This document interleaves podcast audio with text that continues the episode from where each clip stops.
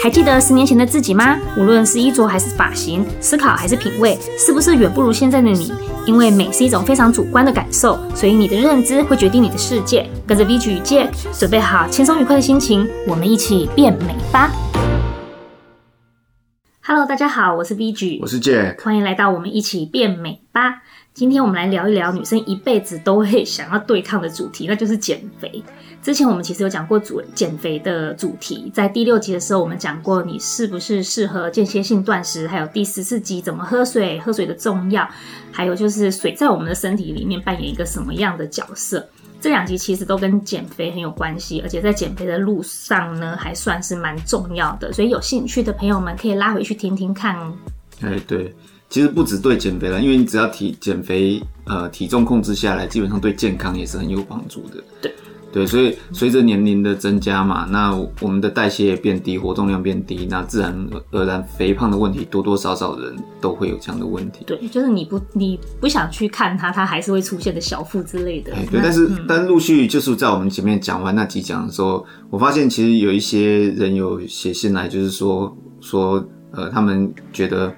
还有一些疑问啊，就包含问我们可不可以再深入聊一些有关于饮食上面的，呃，一些办法，或者是说常常听到的一些误解跟误区的地方，我们可不可以也在这个区块做一点闲聊一下？嗯，看说，哎、欸，是不是会有更多可以参考的意见？对，就是你说到一个重点，就是很多人会对某些词或者是一些减肥的方式有一些误解。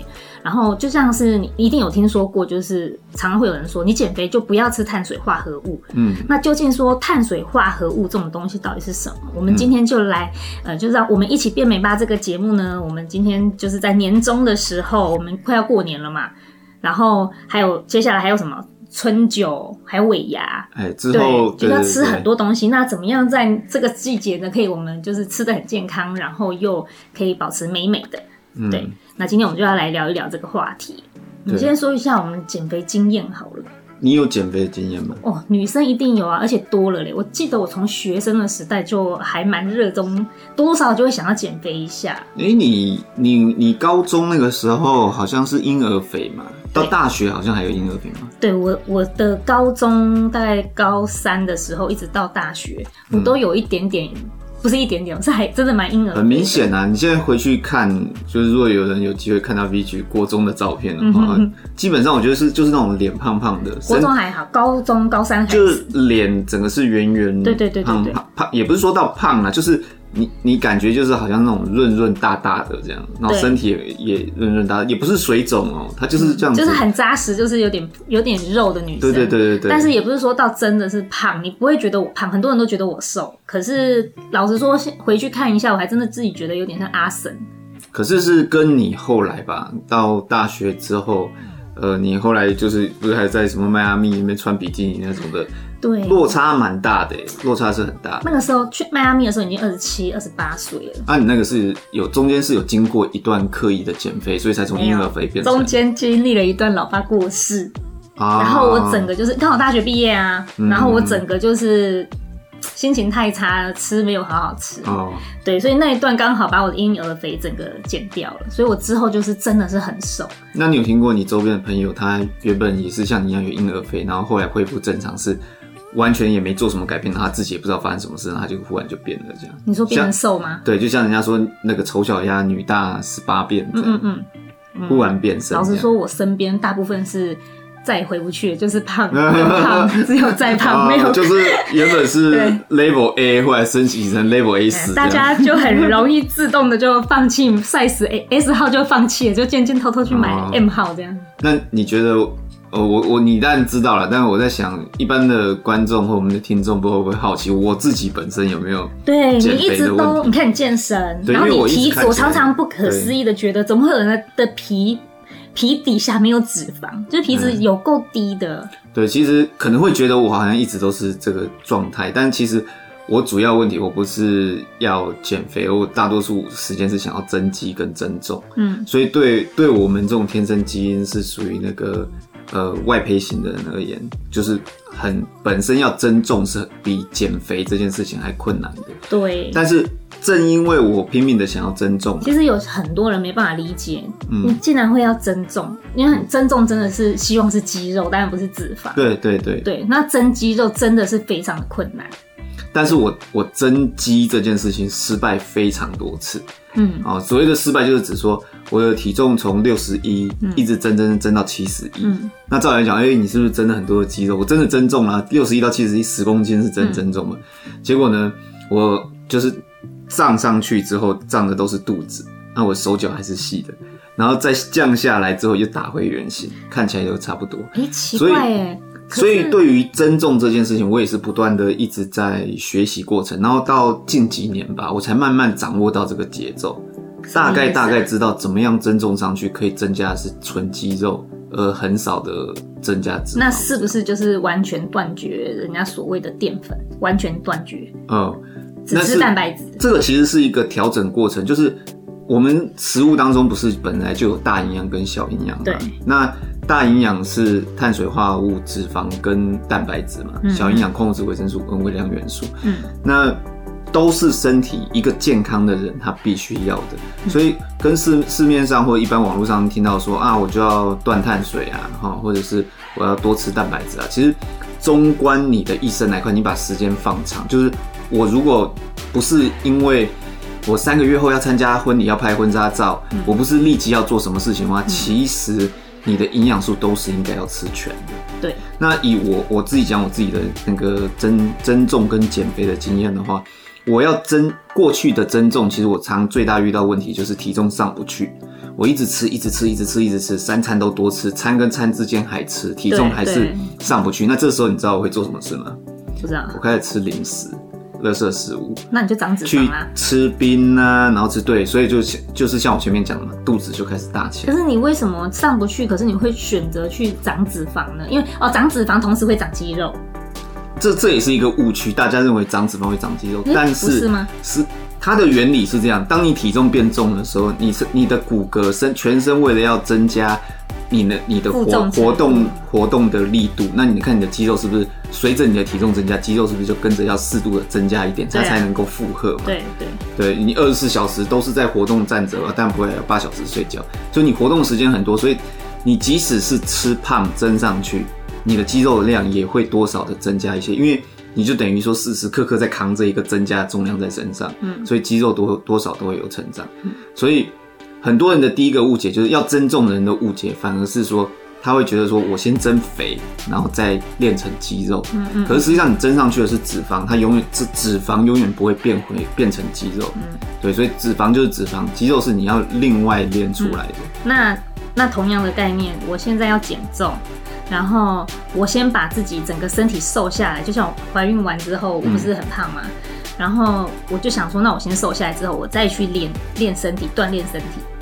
然后练肌肉起来，嗯、这样他是练不起。就是就是这个那个时候，其实在练的时候，肌肉其实是也不见得会有。那我减掉的到，就是同时减掉脂肪，同时也减掉肌肉嘛。应该一一样是以正常的生活形态，就我们不是体育选手了，正常人的形态来说，你增加体重就是增加肌肉跟脂肪。嗯水分同时增加，你减少的时候就是肌肉、脂肪、水分同时一起下降。那我它就是一直都是这样子上上下下。然后我再回去锻炼身体啊。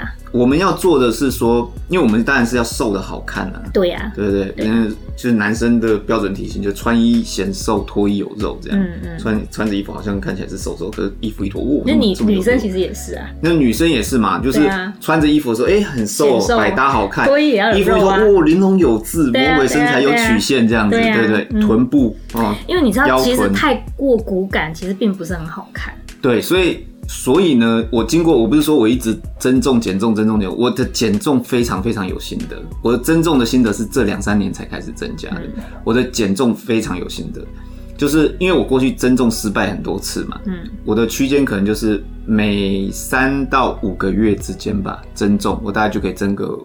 五六公斤上去，然后有多的时候可以到八公斤，然后接着我用两个月的时间就把它减回来，全部减掉，因为我我裤子也没有再多买，我如果增重增上去之后，常常会裤子就扣不起来。嗯，那那个时候我就开始减重。那我过去最早我认为减重最有效、最快速的方式就是运动。过去我可能每天早上就是五点多就起床，然后就开始做那种。我记得我很久以前跟你说，你不要吃就会瘦了，运动干嘛？嗯，因为以前我其实就是靠不吃。对，你很年轻的时候可能你，你那时候就一直这样讲。对，我就跟你说不吃就瘦。你看我现在少吃半碗饭。但你有没有发现我？我下礼拜我就瘦。我那时候就是一直不相信。对，你不相信。对，我就说怎么可能就是要运动，一定要靠运动。对啊，人吃的少一定瘦啊。对，那我那时候靠运动瘦下来呢，其实呃也瘦的非常，因为我饮食我就。其实这个原因，我会靠运动大量的那种高强度的有氧运动能够瘦下来，原因是我天生体质本身就是外胚型偏瘦的，嗯，所以我只要体能上面的负荷增加了，吃没有像为了增重的时候什么吃六餐、餐间餐，还有各种点心零食这样吃，我只要正常吃三餐，其实体重就瘦下来了，嗯，对，所以我因为其实真正在运动上面消耗掉的热能是很少的，对，所以我就说。减重上面的心得是这样，其实不管减重还是增重，它其实就是碳水化合物、蛋白质跟脂肪这三个大营养里面比例上面的调整，就会让你身体造成你是呃增重减重的过程是增加肌肉比较多还是减少肌肉比较多，就会有影响。嗯，对啊，所以常常就会觉得说，明明吃的很少，可是瘦不下来，那会不会是就是我们在饮食，就是刚刚你说的三大营养素里面？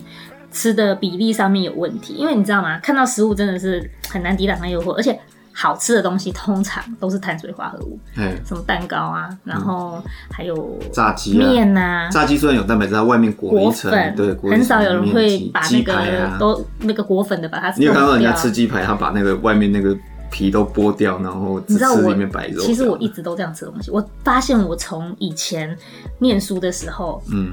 我就是一直会去把那些东西刮掉，不知道是不是妈妈给我们的饮食概念。就是说那个炸炸物。对，你你记得吧？妈妈她每次做东西，她很少会去炸这种东西，然后她常常会有点威胁性的、很恐吓性的跟我们说什么外面的东西怎么能吃啊？嗯，嗯。然后那个炸的都怎么样致癌又什么的，所以我潜意识、潜移默化之下，我常常就是吃东西会去把外面那一层东西弄掉，嗯，然后去吃它里面的肉，这样。那好吃吗？也是好吃啊，因为咸呐、啊。嗯，对啊，那是，但是念书的时候是这样，嗯嗯，对啊，那就是其实食物就是像你刚刚讲的，就是好吃的东西，它通常都是高热量啊，因为它一定有两个特点，第一个是它富含碳水化合物，第二个是它富含脂肪，因为很多食物的香气它是在那个脂肪里面的，不管你是吃荤的还是吃素的，吃素的也是，你看那个呃，像我们吃素吃素的人就是。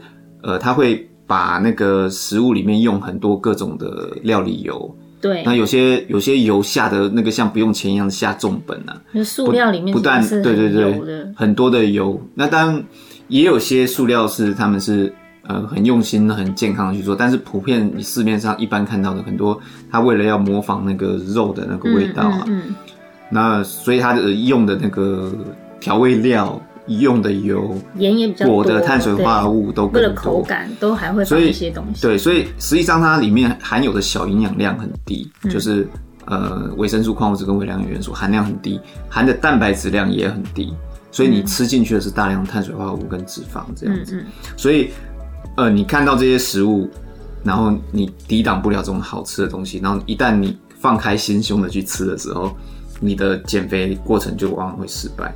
对啊，因为美食太多，你就会忍不住的想要那个怎么讲，在下一餐再来啦，再再再去做减肥，然后这样往往时间一久，你就会永远都减不掉你肚子上面那一层油。其实我一直以来的困扰就是我的小腹问题。嗯，你知道年轻的时候，我即使身上圆嘟嘟，对不对？嗯，可是你看起来它是比例是正确的，然后你会觉得嗯是扎实的。然后没有赘肉，你穿衣服还是会显得好看。然后腰就是牛仔裤，绝对不会有一团肉是飞出牛仔裤之外的。虽然你是有点胖，可是就是小腹到了你的一定的年龄，尤其像现在生完小孩，你那小腹基基本上不是说你运动它就可以慢慢的真的就没有，真的是很难很难把小腹这一块你把它练起来。就是你同时如果你减肥的话，就是你你要牺牲掉的是你的胸部。哦。对啊，那这个瘦下来的时候哪里先瘦？其实这就是基因决定的，你真的自己很永远都先瘦脸，然后胸部。对，脸跟胸部先小，然后那个肚子、大腿、臀部都不小，这样。对啊，所以你看。目标好不容易定下去，然后很难坚持，运动也看不到成效，吃已经很吃很少了，可是也不会瘦。然后，可是你的那个 size 啊，从减肥减不下去的时候，你就从 S 开始想说，哎，算了，我要不要干脆放弃，就买 M 号？嗯。然后 M 号一下去，你就是完全回不去了。嗯哼。对啊，所以其实就是如果说就是追求减肥这件事情，其实很可怕。那你定好计划之后。你就会，你就你就是没办法，就是你是不是，就是没有办法说你要怎么样才可以让你的饮食上面就可以让你慢慢慢慢瘦下去？因为人家说减肥它是要一定的时间，你不要用短期，你要用看长期。嗯，那。我们多有什么东西是可以让我们坚持吃，然后还可以吃到半年，然后还真的是一个月可以减至少一两公斤？我觉得其实这最难的其实就是这个观念跟计划，因为大多数人你看为什么我们会想要计划，主要就是因为我们的心态在于我们急于速成，就是我想要快速的时间看到有效。那会复胖也往往是因为这种心态造成的。嗯，就是我会觉得，呃，某些食物不好吃，青椒、蔬菜这些东西当成呃我里面大量每天要大量摄取的不好吃。我觉得那种炸鸡排、汉堡比较好吃，但是我现在为了要减肥，所以我牺牲掉我原本喜欢吃的，然后我改去吃那种呃青菜啊、蔬果啊哈、嗯嗯，然后大量的原生食物，以这些食物为主。那一旦当我目标达成，哎、欸，我我这个我预计三个月内要降十公斤，哎、欸，我真的达成了，然后之后我就会觉得我恢复我的正常饮食。可是实际上，你之之所以会有肥胖的困扰，或你之所以会有让你想要减肥的困扰，就在于你过去的饮食其实基本上是不正常的。嗯，所以因为你身体基本上你的饮食不正常，才造就你那个时候的那种比较肥胖、有肥胖问题的身形嘛。嗯，所以。你一旦恢复你所谓的正常饮食的时候，其实你就等于是你向你自己说宣告说，我要再恢复成原本那个身材。所以你看，减肥真的是一辈子的功课。就是只要当你开始放纵，然后你就不要说放纵，就当我正常的三餐正常在吃饭啊、面啊、嗯、这种东西的时候，因为我真的很爱吃面类、嗯嗯。然后你一整碗的面吃完，然后你只要按照两餐好了，中餐跟晚餐，中餐吃饭，晚餐吃面，就正常的面量这样，一碗外面的面量。嗯。你真的是不用一个月，你就立刻可以体重飙升。所以这世界上有两种人啊，一种人就是不断的尝试，不断的尝试，然后试到后来，哎，他找到一个正确的方法，然后让他自己真的变成又瘦又健康，然后一直维持下去。另外一种人，他就是他一直尝试，一直尝试，然后最终一直每一次都是失败，他最后就安慰自我安慰，哎，算了，肥肥胖胖的也很好，然后肥肥胖胖的也很可爱，这样子。嗯嗯，然后有另外一种声音出来了。对，对嗯，那嗯，你要说什么？没有，我的意思是说所，所以我们其实是想要分享，就是说，你从了解光是大营养当中的碳水化合物这个，嗯，去调控碳水化合物的量，让它介入你的饮食当中，其实就可以达到一定的增肌或者是减脂上面的成效。嗯，重点在于你怎么调整它。你看啊，人家都讲说，嗯，我不要吃，因为碳水化合物就是淀粉啊，简单的说。嗯，碳水化合物其实是在营养学里面，它其实是糖类的一种。嗯，糖类其实它有后来被以前以前之所以会发现说，大家现在都叫它碳水化合物，因为它是固呃几个碳加上几个水的间接间接在一起的。嗯，所以就变成碳水，然后两个合在一起变成化合物。嗯，但是后来发现，哎，不是所有的糖都一定是碳水，但是其实我们一般吃得到的主要的食物类别都是。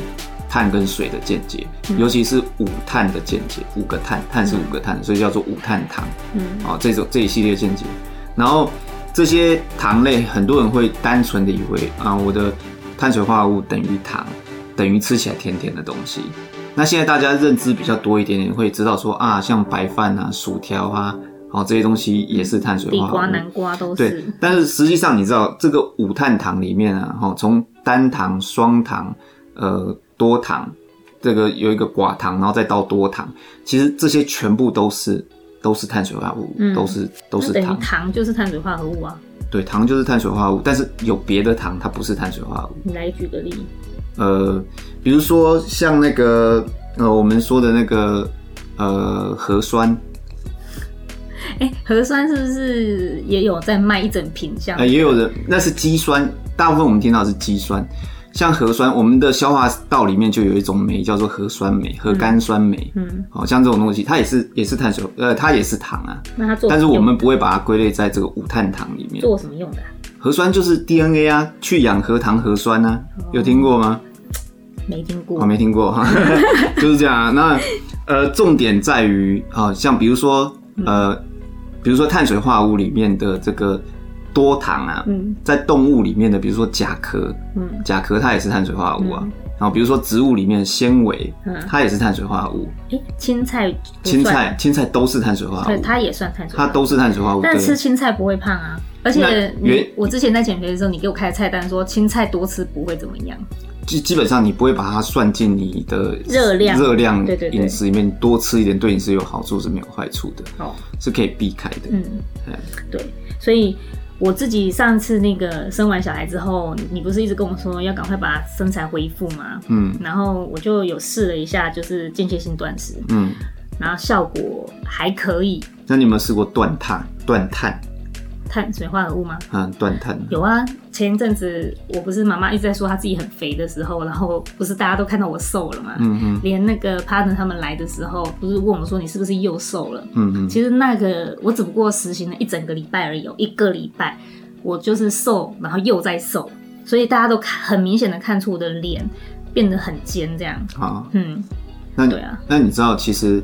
呃，为什么断碳会有效？我是直接断哦，我是连所有的淀粉，什么淀粉我都不吃哦。嗯，一个礼拜，嗯，就这样。然后后来我又恢复正常吃。嗯，对，然后体重也没有飙得太厉害。嗯嗯，因为我没有，嗯、呃，很很，就是吃的很厉害，就是什么三餐的饭量跟以前年轻的时候一样，一整碗或者一一碗到两碗这样。嗯嗯。现在就是要吃，我也是小半碗的饭。嗯嗯。对，然后呃吃，要不然有时候不吃饭就会用。地瓜什么取代，或者是用五谷杂粮面包取代，嗯嗯，对，所以没有没有体重没有恢复的太没有没有复胖啦。对我来说，我没有复胖。对对，所以随着这个呃前几年开始啊，很流行生酮饮食开始，因为生酮饮食主要就是断碳嘛，他把碳控制在一天可能只有五到十五克，或者是三十克，就是很少，尽可能的很少很少的碳水化合物。那大多数，因为你其实吃一把青菜，其实就超过这个量。对，但是它不能算在热量里，所以我根本都没有在管。所以有，可是有一些做的比较极端一点的生酮饮食者，他是不吃青菜的，不吃青菜，连青菜都不吃，他就是真正的所有碳水化合物。我刚刚讲的什么甲壳素的那些。嗯反正就是真的归类在碳水里面，他都不吃这样。嗯，你知道吗？我觉得不吃碳水化合物最明显的一件事情就是胸部变小，就是我不吃淀粉这件事情。嗯，最明显的一件事就是你记不记得我以前就是跟你讲说，为什么每次减肥就减胸部？嗯，然后你不是告诉我完全不吃淀粉，你胸部不会大的嘛？嗯嗯，对不对？然后后来呃，我就深深的感受到这一点。当我正常在吃碳水化合物，就是正常在吃淀粉，就是三餐那种淀粉的时候。嗯你知道吗？就是整个胸部的弹性跟那种脂肪量都回来，嗯，真的就是回慢慢慢慢，它就回到正常。因为我本来就是有胸部的女生，对对，所以慢慢慢慢它就回到正常应该有的 cup。我不是之前一直跟你说什么 D D，然后变成 C，然后我已经变到 B 了，然后我就很紧张的跟你说怎么办？我这样减肥减的好像不是办法。嗯，那你就告诉我说完全不吃淀粉是不行的。对啊，对。然后我自己知道，就是你如果完全不吃碳水化合物的话，你就会有那种什么酮酸中毒。嗯，然后或是就是你会体力明显的觉得变低。嗯，然后认知上面好像有点晕晕的，好像总是觉得有点能量不足的感觉。嗯，然后还有就是呃，如果当你恢复正常吃吃面包啊什么什么，你开始就是偶尔有点放纵的时候，你那个复胖的体重回来大概两三天，你就可以变得就多两公斤那种感觉。嗯，然后真的去实际去量一个礼拜，就真的就是重两三公斤。嗯，嗯，对，所以很难减。然后我还听说有的人是讲说，当你复胖，因为你会一直在吃那个淀粉类的东西嘛。然后淀粉不是会让你的血糖震荡吗？对。然后胰岛素，因为你有一段长期的时间你没有吃碳水化合物嘛，嗯，所以你的胰岛素其实是被压抑，它分泌的就不对劲了嘛，嗯。然后长期没有用，当你一旦开始在突然就是吃了淀粉，它反而会让你的血糖不稳定，然后造成有糖尿病的风险比较高。嗯，嗯对，我知道这是这就是血糖震荡。对对对对，对。因为因为往往说，呃。我不知道你有没有尝试过，就是因为你的减重计划，你必须要呃做很严苛的饮食控制，然后也就是说，除了碳水少吃或不吃之外，你连食物的总量都降低到很低。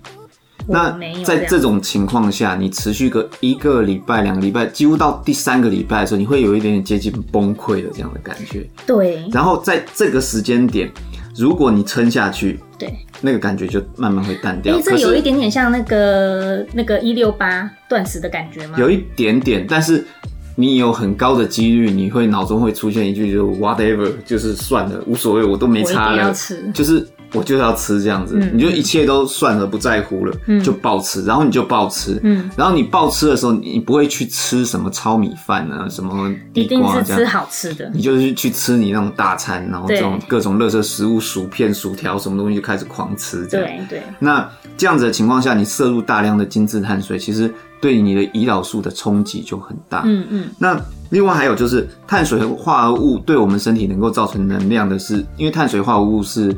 大分子，嗯，它被拆解成最后单糖，是要我们身体要吸收，小肠吸收的是它里面的葡萄糖，嗯，那葡萄糖进到我们身体里面的时候，它是可以转换成能量，哦、嗯，经过立腺体可以变成 ATP，转转换成能量，所以你会有力量感，对对，你会有力，会有满足感，对。那不吃碳水的人，他的身体，当他把自己肝脏周围储存的肝糖跟肌肉内部的肌糖。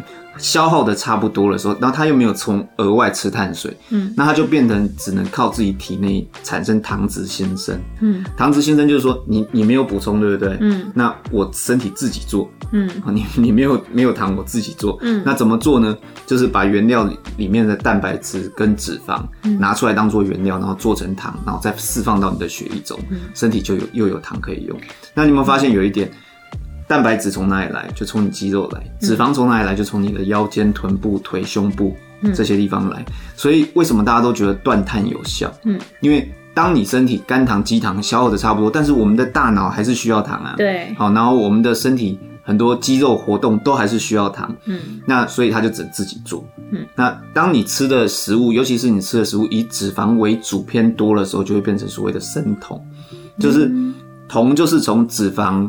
要帮助当做成一个燃料拿出来用的时候，它中间会有一个转换的游离物，就变成是铜。我一直觉得“生铜”这个字很可怕。为什么会觉得生铜可怕？因为你会觉得它很油，然后好像没有青菜，然后很重，然后好像跟什么东西隔绝一样的感觉。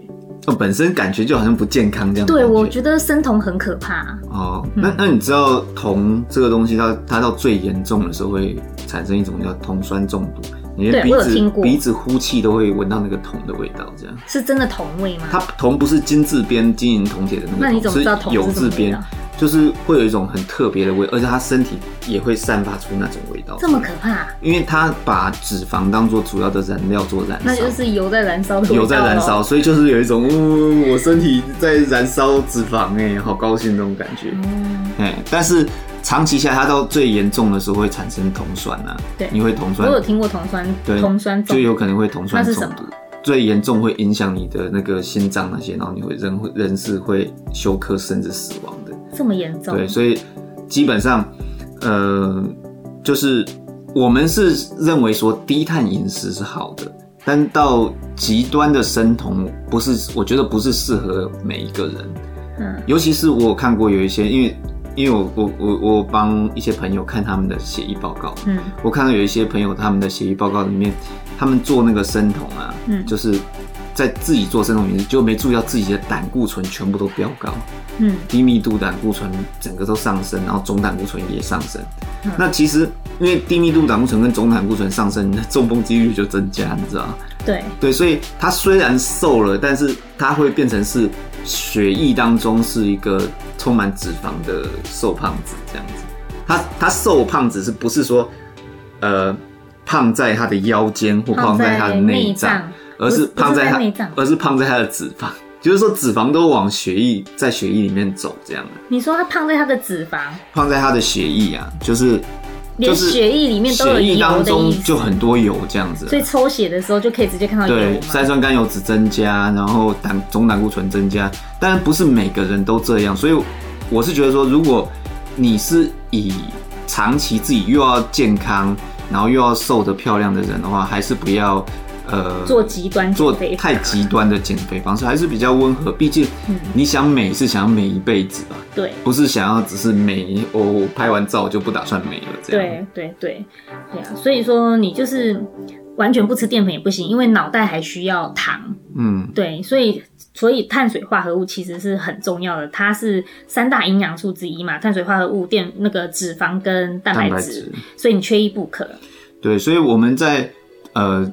我自己一路以以来的心得啊，然后还有跟朋友之间交换心得，嗯、我觉得你要瘦的健康啊，嗯、最简单的方法其实就是我我我前面有讲嘛，我以前认为只要运动就好，对，但我现在认知是认为你要瘦下来，我经过这么多次的减肥，我的经验就是，你就是尽尽可能的减少你的碳水化合物的摄取，但是你的蛋白质要摄取体重的二到二点五倍。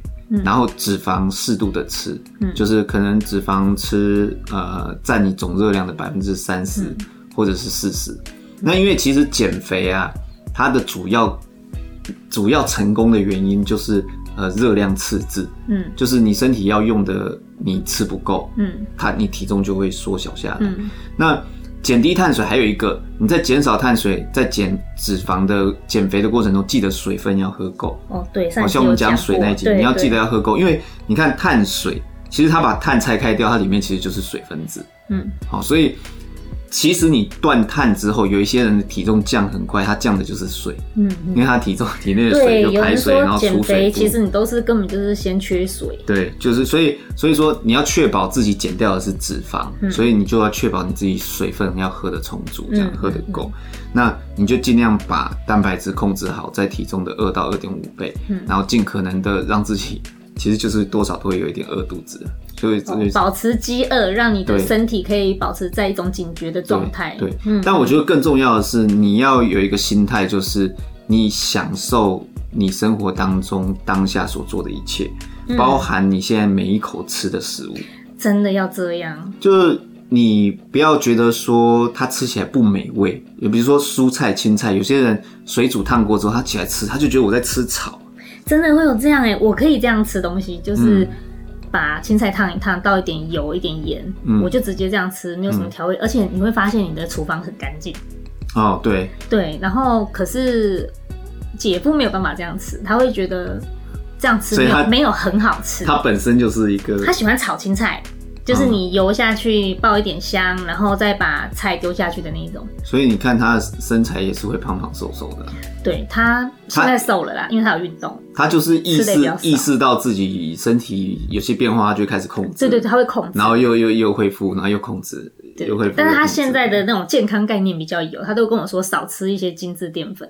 嗯，然后反正就是他自己现在控制的不错。我是觉得这样，就是。你我们活着当然是要享受嘛，对，所以你不要把这个吃这些比较健康的食物或比较健康的料理当做成是一种痛苦，一种痛苦，一种计划，一种什么？你要把它当做是，哎、欸，我人生你要试着去品尝这些食物的原味、原生食物，呃，原始低简单的料理，它的食物的香味，把它。呃，当做一种享受，你你你你这样子教育自己的大脑的时候，你慢慢会尝出这些食物里面，呃，好的、喜欢的味道。嗯、然后，当你享受在其中的时候，你也比较不容易复胖。对，那长期这样吃，其实对身体是比较健康的。嗯，就是我们到了这个年龄，减肥不是主要的因素，然后反而是健康是我们。比较排在前面的考量，然后不完全只是体态的好不好看这个问题，我们必须要让身体能够达到一个平衡，就是你运动跟饮食都要一起来做搭配，你这样子才可以有很好的体态，然后体内环保也会比较好，人会觉得比较清爽，这个才是我们最重要的减脂减重的原因。当然不是单单就是要瘦成像纸片人这样，所以呢，健康是真正要把握的要点。不知道今天的节目大家喜不喜欢，或是有什么疑问？如果你喜欢的话，请给我们五颗星的评价，然后你也欢迎就是留言给我们，就是你也许你有自己的减重方式也非常有效，我们也蛮想知道你是用什么方法减肥的，然后跟我们分享哦。谢谢你们收听，我们下期再见啦，拜拜。